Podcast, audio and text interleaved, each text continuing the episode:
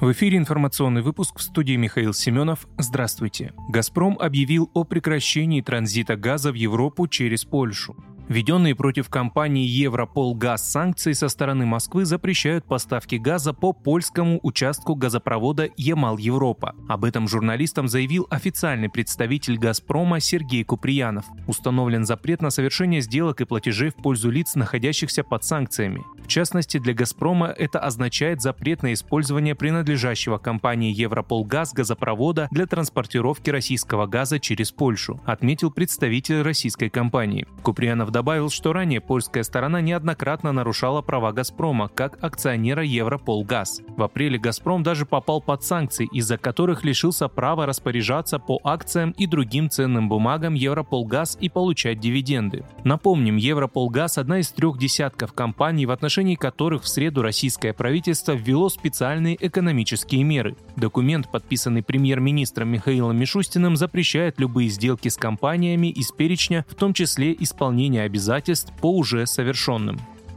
Литва отзовет посла из России и закроет консульство в Петербурге. Власти Литвы отзывают посла Эйтвидаса Баярунаса из России и закрывают генеральное консульство в Санкт-Петербурге. Отмечается, что Баярунас прекратит выполнять свои обязанности с 1 июня. 7 июня будет ликвидировано генконсульство Литвы в Санкт-Петербурге. 21 апреля российское правительство закрыло консульство стран Прибалтики в Санкт-Петербурге и Пскове. В МИД России пояснили, что решение было принято на основе принципа взаимности и в ответ на военную помощь киевскому режиму. За день до этого в литовской Клайпеде закрылось Генеральное консульство России. Кроме того, в МИД республики предписали российскому послу Алексею Исакову покинуть страну.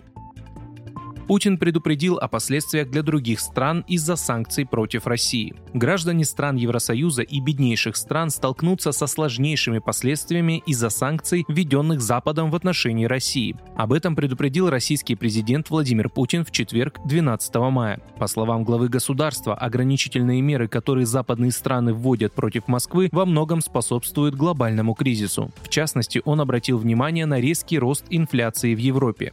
Ранее в мае Центробанк представил прогноз, согласно которому сохранение введенных против России санкций на экспорт российских товаров и импорт должно продлиться до 2024 года. И последнее. Курс доллара на валютных торгах московской биржи опустился ниже 64 рублей впервые с февраля 2020 года. Курс евро ниже 66 рублей впервые с июня 2017 года, свидетельствуют данные торгов. Вы слушали информационный выпуск. Оставайтесь на справедливом радио.